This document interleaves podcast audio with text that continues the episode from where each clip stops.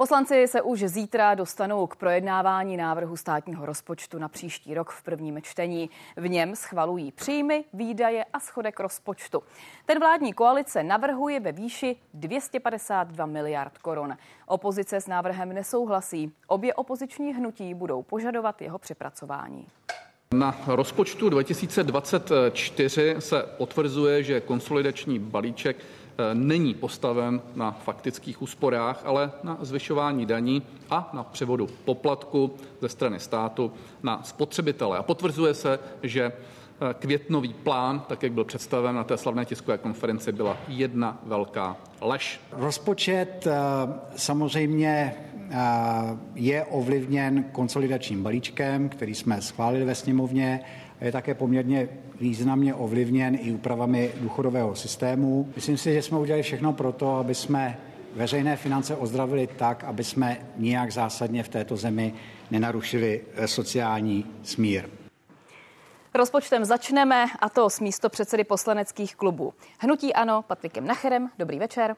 Pěkný večer, díky za pozvání. A ODS Janem Skopečkem. Hezký dobrý večer, večer vám divákům, děkuji za pozvání. Tak eh, Zítra tedy budete v prvním čtení projednávat rozpočet na příští rok. Eh, s čím do toho jdete, pane Skopečku? No jdeme do toho s tím, aby eh, na konci eh, toho procesu v poslanecké sněmovně byl schválen státní rozpočet jako jeden z nejdůležitějších zákonů roku, podle kterého hospodaří veřejné instituce, financují se veřejné statky, vyplácejí se nejrůznější subvence a sociální dávky, takže bez zesporu my s tím jdeme s tím cílem, aby ten rozpočet byl schválen, aby nebylo rozpočtové provizorium, které není nikdy dobře, v tom se myslím zhodneme a, a, a budeme tam chtít ukázat, že dochází k, ke konsolidaci veřejných financí, že to je další rozpočet, který snižuje deficit, jak co se týče stavové veličiny, to znamená, že bude o 40 miliard nižší než v letošním roce, tak co se týče podílu na hrubém domácím produktu, kdy také ten deficit bude klesat. Asi by si, já určitě, nebo kdo z nás dovedl představit tu konsolidaci rychlejší, ale já jsem rád aspoň za to a spíš se obávám těch let následujících, abychom v tom konsolidačním tempu nepolevili. Já jsem se ptala i proto, že někteří vaši kolegové nevylučují změny na poslední chvíli.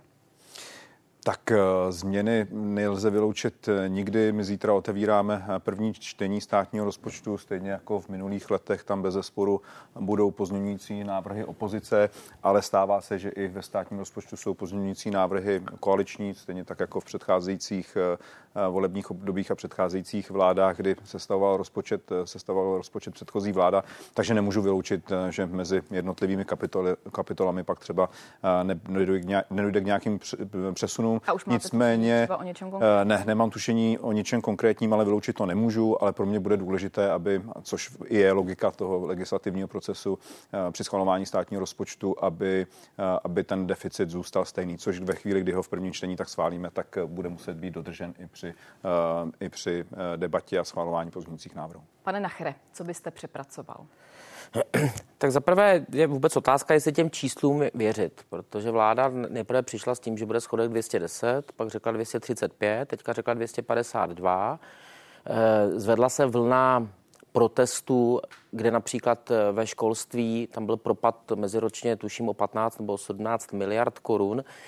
Teďka zázračně se tyhle ty peníze zvedly jak ve školství, eh, tak na ministerstvu dopravy, na ministerstvu průmyslu a obchodu. Eh, takže se tam najednou vyčarovalo mezi zářím a říjnem 30 miliard. Mě by zajímalo, kde. To znamená, že ministerstvo financí asi zjistilo, že vybere o 30 miliard více daní, nebo nepochopil jsem, jakoby kde protože ten schodek zůstává stále stejný. Když se podívám, jak se sestavoval ten loňský rozpočet, tak všechny věci, na které třeba já jsem upozornil ve svém projevu, které v tom rozpočtu nebyly a měly být, například 0 korun na mimořádnou valorizaci například, nebo věci, které tam vůbec nepatřily, jako je modernizační fond eh, a, a takové věci, tak teďka, eh, teď se samozřejmě ten rozpočet postupně jakoby upravuje. Eh, dávají se tam věci, pro které na ten letošní rok se musel změnit teprve ex post zákon, jak, jako například, že se snížily platby za státní pojištěnce ve zdravotním pojištění a tak dále. To znamená upřímně, Eh, nechci malovat četa na zeď, ale já už těm jakoby rozpočtům Eh, nevěří mi to taková ekvilibristika, aby jako se splnilo formálně, že 252 miliard, ale pak se dozvíme, že třeba státní fond dopravní infrastruktury vydá nějaké dluhopisy, ty se tam najednou počítat nebudou. Jinými slovy, eh, já se budu ptát v tom prvním čtení, eh, kde se vzalo zázrakem 30 miliard, a pak se samozřejmě budu věnovat té svojí tematice, což je ochrana spotřebitele. Takže se podívám na rozpočet ČTU, ERU, podívám se na to, kolik dává MPO, Eh, těm spotřebitelským organizacím, protože my na ně furt dáváme více a více povinností. Třeba s tou cenou energií se lidé více obrací na ERU a ERU má eh, menší rozpočet. Tak můžeme se zeptat i teď. Kde se vzalo těch 30 miliard, pane Skopečku? Eh, já nejsem eh, tvůrce státního rozpočtu, já, já jsem ho eh, nepřipravoval, ale konec konců státní rozpočet prochází i nejrůznějšíma komisema, které zkoumají, jestli predikce, na který je postaven, protože příjmy státního rozpočtu se plánují, a rozpočet je plán a příjmy státního rozpočtu se plánují podle předpokládaného ekonomického růstu, podle, podle prognózy, ta, podle toho, jak poroste hrubý domácí produkt, lze odhadnout i daňové inkaso takže, ehm, takže já nemám důvod nevěřit tomu, že ve chvíli, kdy předpokládají, předpokládá celá řada eh, nejen státních, ale i, i komerčních institucí ve finančním sektoru, které dělají predikce, že příštím roce na rozdíl toho letošního už česká ekonomika eh, poroste, poroste o více jak 2% body. Doufejme, že se to naplní, takže to přinese i, eh, i dotatečné inkaso v příjmu. Takže já věřím, že to číslo je reálné. Musím se trošku pousmávat, protože ve chvíli, kdy jsme kdy paní exministrně financí připravovala státní rozpočty, jak se podívejte na ty rozdíly v těch plánech oproti, oproti realitě, jak se to dramaticky lišilo. Já jsem zastánce toho, že by samozřejmě státní rozpočet měl věrně zobrazovat, zobrazovat realitu a byl bych první, který by protestoval, kdyby například ty příjmy byly nějakým způsobem nafouknuté a ne, nebyly v souvislosti s tím, jak předpokládá celá řada i mezinárodních institucí, jak česká ekonomika poroste. Pane Nachere. No ne, tak já se musím smát, to vracení se vždycky do minulosti. Vy jste to dělali taky, my jsme vás kritizovali, na tom jsme vyhráli volby, na tom jsme to postavili, neměli jsme svoji vizi, jenom že to budeme dělat lépe, tak pak nemůže... to děláme, já to tu dopovím, jo, pak to, pak to budeme dělat stejně, ale jediná výmluva je, no ale vy jste to dělali taky. Neděláme jo? stejně na rozdíl od vás šetříme a, a, a, a, a ty rozdíly mezi plánovaným mm. a mhm. reálným schodkem budou určitě nižší. Já si myslím, že to lidé, takhle, no, šetří se tak, že se zvyšují lidem a firmám daně, Eh, takže se velkolepě zrušilo pro podnikatele třeba v gastronomii EET, aby se jim teďka zvýšilo o 2% body daň z příjmu právnických osob. A když se furt ptáme po těch škrtech, když tahle vláda to postavila, že bude mhm. škrtat dotace, eh, tak jsme se dozvěděli, eh, že poplatky za obnovitelné zdroje dál zase začneme platit hmm. jako občané no, a firmy zpátky. Ne, to nebylo jasné. No, ne, ne, ne. Já mám monitoring, ne. kde minister Sikala říkal, že to platit nebude. Prohrál tu bitvu na vládě, je to tak. Bude, znova to budou platit lidé. Nemenuje se to daň, je to poplatek. To znamená škrtání dotací v překladu znamená eh, vrácení poplatku ne, pro lidi ne. Eh, zpátky na faktury. Je to, je to je jinak. jak žebřík, takhle to je. Je, je to možná jako žebřík. Je to jinak. Výdaje státního rozpočtu poprvé od roku 2016 v příštím roce klesnou o 31 miliard korun. Poprvé od roku 2016, včetně vašich vlád, připravila tato vláda státní rozpočet, kde na výdajové straně, kde my říkáme, že se šetřit má, bude minus 31 miliard. Vy jste to nedokázali ani v dobách růstu, kdy jste měli nízkou nezaměstnanost a vysoký ekonomický růst. Tato vláda to dokáže ve chvíli, eh, kdy ta situace není jednoduchá a kdy má máme recesi. Nic takového se vám nepovedlo. Co se týče úspor na dotacích, tak tam dobře víte, že z té celkové částky úspory dotací 80 miliard korun je to, o čem vy mluvíte, o těch poplacích za distribuce a obnovitelné zdroje, menšina, že to je něco přes 30 miliard korun. A na začátku při energetické krizi bylo jasně řečeno, že to je dočasná pomoc. Platili to už předtím firmy a domácnosti ve fakturách na elektřinu. Vláda řekla ve chvíli, kdy ty ceny kvůli energetické krizi vyskočily, tak je tu stát, který vám na čas, kdy ty eh, ceny budou vysoké, pomůže. Bude to platit ze státního rozpočtu. Na druhou stranu státní rozpočet není nic jiného než peníze daňových poplatníků, takže to stejně platíme akorát prostřednictvím rozpočtu. A ve chvíli, kdy ty ceny eh, klesnou a ceny energií klesají na trzích, tak se ten eh, poplatek firmám i občanům vrátí. Jestli se nám nelíbí poplatky za obnovitelné zdroje, tak musíme změnit prostě energetickou politiku České republiky a zejména Evropské unie. To tak je a s tím jako nic tady neuděláme. Tak pan Nacher to uzavře, já jenom větu, ta, takhle to není.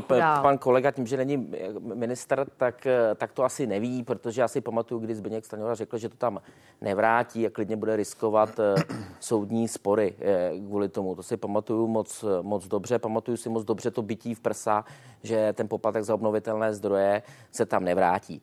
Já dokonce, i kdybych překousl a zko, jako polkl dvě žáby a řekl by, dobře, tak se to tam tohleto takhle vrátí, ale vláda tohleto prodává jako tu první úsporu, protože ona říká, tady zvyšujeme daně, je to daňový balíček, ne konzolidační, tady budeme škrtat. A na, na prvním místě těch škrtů je, je obnovení tohohle z toho poplatku. Takže i kdyby to stokrát bylo tak, jak říká eh, pan místo předseda, tak, tak se tím jakoby No a to je ten, to je ten zázračný škrt, ne, ne. Že, se, že se vrátí něco, ne. co tam bylo. Aha, tak... Ne, e, ještě znovu. Z celkový úspory dotací v úrovni asi 80 miliard korun je to, o čem vy mluvíte, 30 miliard korun. A znovu říkám, bylo zřejmé, že ve chvíli, kdy ceny energií budou vrátí klesat, se tak se, vrátí, tak se vrátí poplatky, které už občané a firmy v minulosti platili. Nic nového nenastává. A řekli, vracíme, se, vracíme se vrací, biznesem. Solární já se, baroni, já se bavím o poplatcích obnovitelných zdrojů, které prostě platit baroni. musíme chceme-li a zavázali jsme se, že budeme mít nějaký podíl eh, obnovitelných zdrojů. Konec konců váš předseda eh, Andrej Babiš schválil Green Deal na, na, na Evropské radě. Prostě jdeme tou cestou i díky vám. Tak prostě musíme obnovitelné zdroje, které jsou jinak nekonkurenceschopné, platit. Mně se to nelíbí, já to považuji za chybu. Myslím si, že ten trend eh, transformace na zelenou ekonomiku je příliš rychlý a ohrožuje konkurenceschopnost naší ekonomiky. Šel bych racionálně a pomalejší cestou, ale rozhodli jsme se jako Česká republika i díky vám jinak. Musíme to bohužel platit. A tak to, to už je na další diskusi, tak uvidíme, pánové, co přinese zítřek. Pojďme k dalším ekonomickým číslům. Ve srovnání s minulým rokem byly v září ceny sice skoro o 7% vyšší. Oproti letošnímu srpnu se ale posunuly směrem dolů, zhruba o 3 čtvrtě procentního bodu. Méně než v srpnu stála většina potravin. Výrazně nižší cenovky byly u vajec a mléka, o něco méně zlevňovalo třeba ovoce, zelenina, brambory, oleje a tuky, vepřové maso nebo síry. Podle některých ekonomů je v oblasti potravin stále prostor pro zlevňování. A to by mohlo přispět k dalšímu postupnému snižování meziroční inflace. Minulý měsíc klesly taky ceny energií. Zemní plyn šel dolů asi o 3,5%, elektřina o 2% a tuhá paliva o víc než jedno. Naopak rostly platby za vzdělávání a to v souvislosti se začátkem školního roku. Víc dávali v září rodiče za soukromá gymnázia a střední školy, mateřské školy, výuku jazyků, družiny i umělecké vzdělávání. Většina škol taky postupně zvedá ceny obědů pro děti. Přibyl nám host, je to Jana Matesová, ekonomka. Dobrý večer. Dobrý večer, děkuji za pozvání.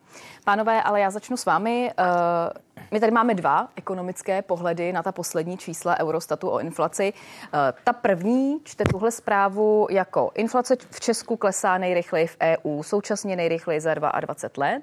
A ten druhý říká, respektive ta čísla interpretuje tak, jako že růst cen sice zpomalil, ale v EU máme stále čtvrtou nejvyšší míru inflace.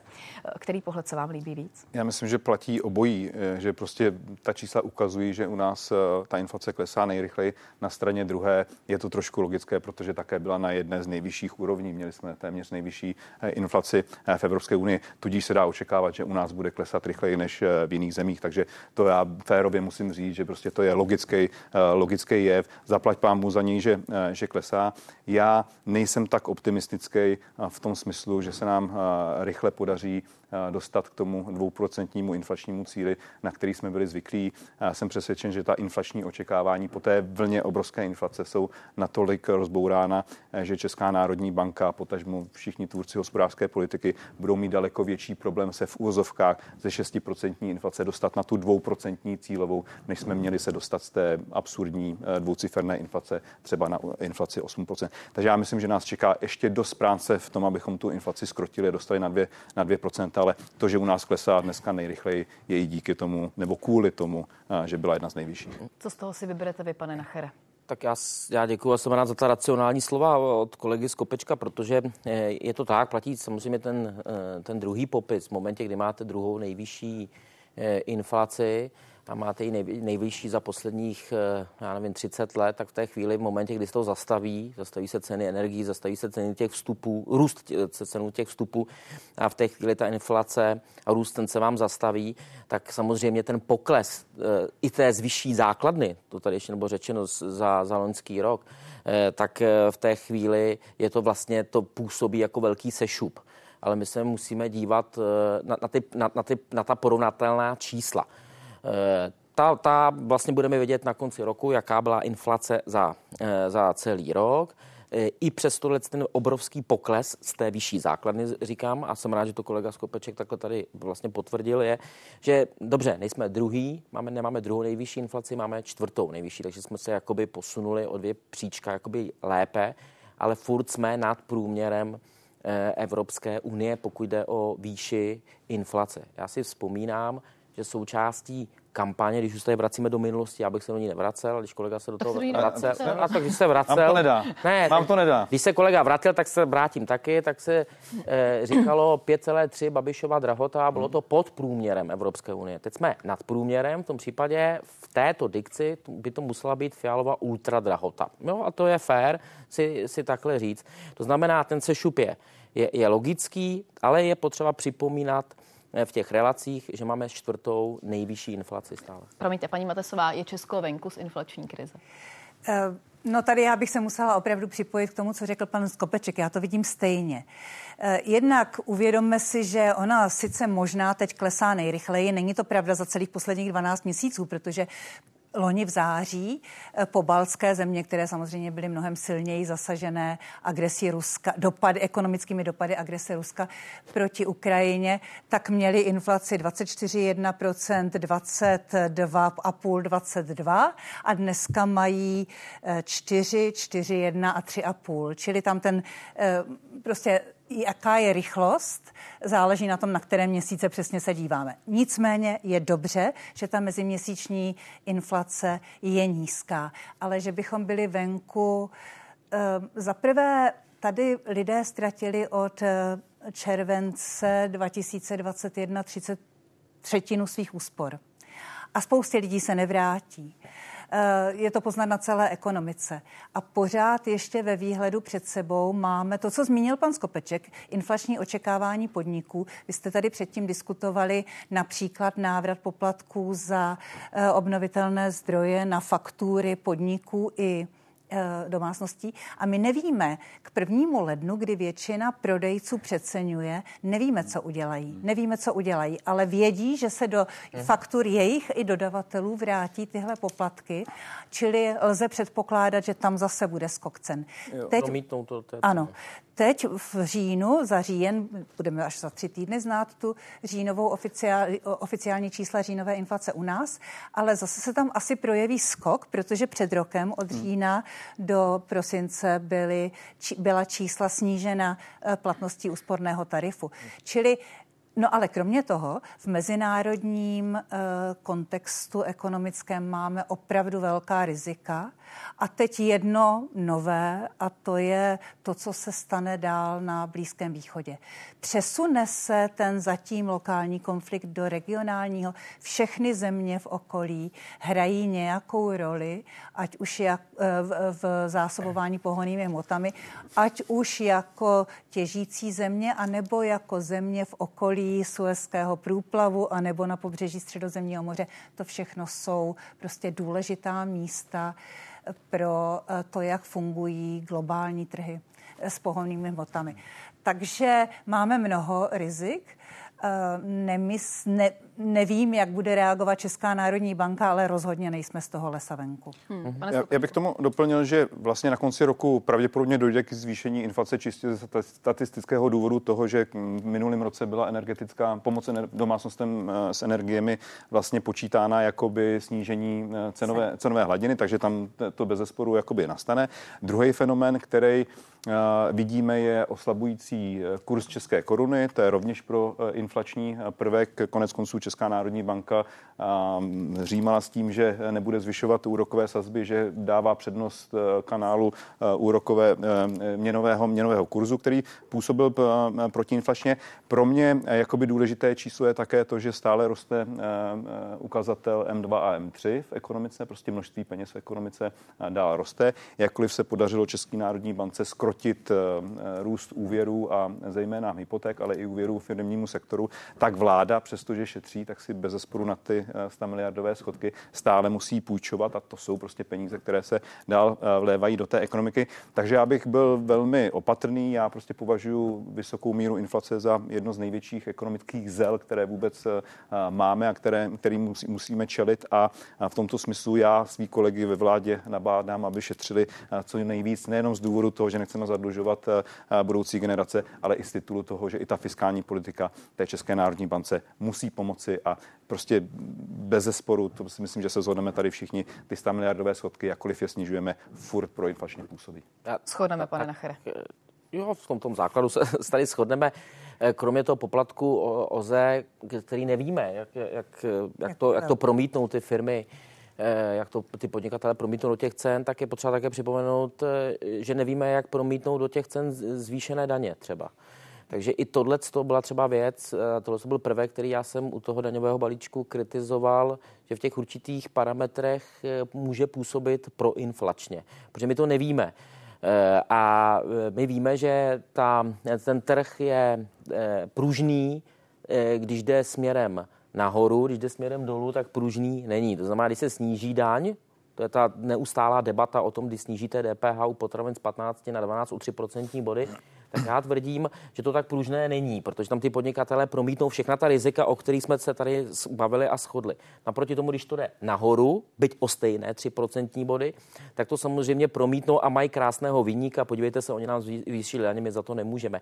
Takže takhle je potřeba se i na to dívat, že, že ta pružnost je jenom jedním směrem a my nevíme, co to všechno udělá, to zvýšení těch daní. Takže jako to je ještě za mě jakoby další, další parametr. Tam, jestli můžu jenom krátce reagovat, tam krátkodobě na tu inflaci může mít vliv změna a jakoby DPH a tam souhlasím s tím, že ceny jsou eh, rigidní směrem, eh, směrem dolů, že tam jako nemusí se všichni přizpůsobit, jakkoliv třeba zástupci eh, těch velkých řetězců. řetězců slibují, že to do cen potravin promítnou. Na straně druhé, a já nejsem velký fanoušek zvyšování daní a měl jsem problém v tom konsolidačním balíčku právě se zvyšováním daním, ale ať chceme nebo ne, tak ekonomická teorie nám říká, že zvyšování daní je prostě fiskální restrikce a působí protiinflačně. Takže v krátkém období mohou zahýbat tou inflací změny DPH, ale um, přejdeme-li z řádu měsíců na řády půl roku, roku, tak tam je bez zesporu ten efekt zvýšení daní, jakkoliv mi nedělá radost, tak je protiinflační. Paní Matesová. No s tím nelze než souhlasit, ano. Čili situace je taková, že my opravdu nevíme, co se stane 1. ledna, protože tam budou ty tisíce rozhodnutí soukromých subjektů a jejich a promítne se jejich očekávání, co se stane ohledně inflace. Co může dělat Česká národní banka, je teď ovlivňovat ta očekávání, ale to příliš nevidíme, protože vidíme pokles kurzu koruny, což samozřejmě pro českou velice otevřenou ekonomiku závislou na exportu je svým způsobem Dobrá, dobře. dobře.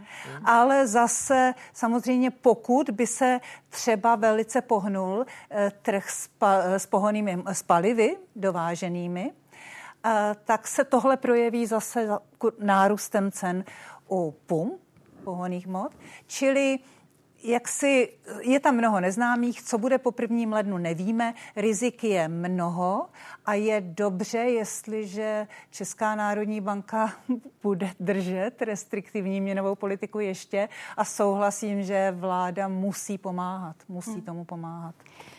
Vy jste říkala, že nechcete nebo nedokážete predikovat, kdy se Česko dostane z té inflační krize, ale já bych se k tomu přeci ještě vrátila a zeptala bych se, jestli nemáte alespoň nějaký výhled, eh, nějaký pravděpodobný, protože na nás se dívají diváci, kteří mají hluboko do kapsy, kteří eh, prostě na tom nejsou dobře a chtějí slyšet nějaké pozitivní zprávy nebo vědět kdy, tak máte pro ně takovou? Tak. Pozitivní zpráva pro diváky. To, co děláte, co jste se naučili za ty dva roky dělat na maloobchodním trhu, děláte dobře. Začínáte kupovat jenom to, co potřebujete, vyhledáváte si vhodné ceny, nakupujete ve slevách, dokonce prý už je to teď 67% všech nákupů, čili děláte dobře, tlačíte na obchodníky. Ta vaše síla to, to, co můžete sami dělat, tak, tak opravdu využíváte. Eh, kdy skončí, já věřím, že budeme už eh, se pohybovat v jednociferných číslech inflace, ale víte, ono i 5% nebo 4% je strašně moc pro ekonomiku. A má to mnoho důsledků. Eh, má to, inflace má veliký psychologický dopad na lidi. To my jsme tu neměli tu zkušenost, ale západní země, které si tím prošly v 70. a 80. letech, tam celé školy psychologie a sociologie jsou založené na tom, že lidé si to sebou nesou do života, své budoucí chování uspůsobují tomu, že zažili vysokou inflaci. Čili vidíme teď, že inflaci naprostá většina tedy tři, eh, tři čtvrtiny domácností silně pocitují inflaci, říkají, jak vychází z těch průzkumů a vidíme, že lidi části lidí to tolik vadí, že vycházejí do ulic, čili narušuje to soudržnost společnosti. Podnikům se velmi špatně plánuje, když nevědí, jak se budou vyvíjet ceny, čili vyrábějí neoptimální, nemohou optimalizovat tak, jak byli zvyklí v minulosti. Vidíme, co to dělá s valorizacemi, čili s výdaji státních veřejných rozpočtů kvůli valorizacím. Takže vysokou inflaci nechceme, nechceme ani takovou, která by se pohybovala kolem 4-5 a e, můžeme doufat, že se dostaneme pod 3% ale já si také myslím, že to nebude brzy. Jana Matesová, Patrik Nacher, Jan Skopeček, moc díky, že jste přišli do událostí komentářů. Děkujeme za pozvání, krásný Děkujeme. večer. Pěkný večer. A teď další témata. Bouřlivé demonstrace, násilí, rasismus. Odraz blízkovýchodního konfliktu v ulicích evropských měst. Má Evropa problém? Za chvíli. A pak příběh o šíleném útoku, ale i neskutečné síle. Zhrzený partner vychrstl Martině do tváře kyselinu a ona se i přes všechny hrůzy, které následovaly, rozhodla, že si vezme svůj život zpět. Počkejte si.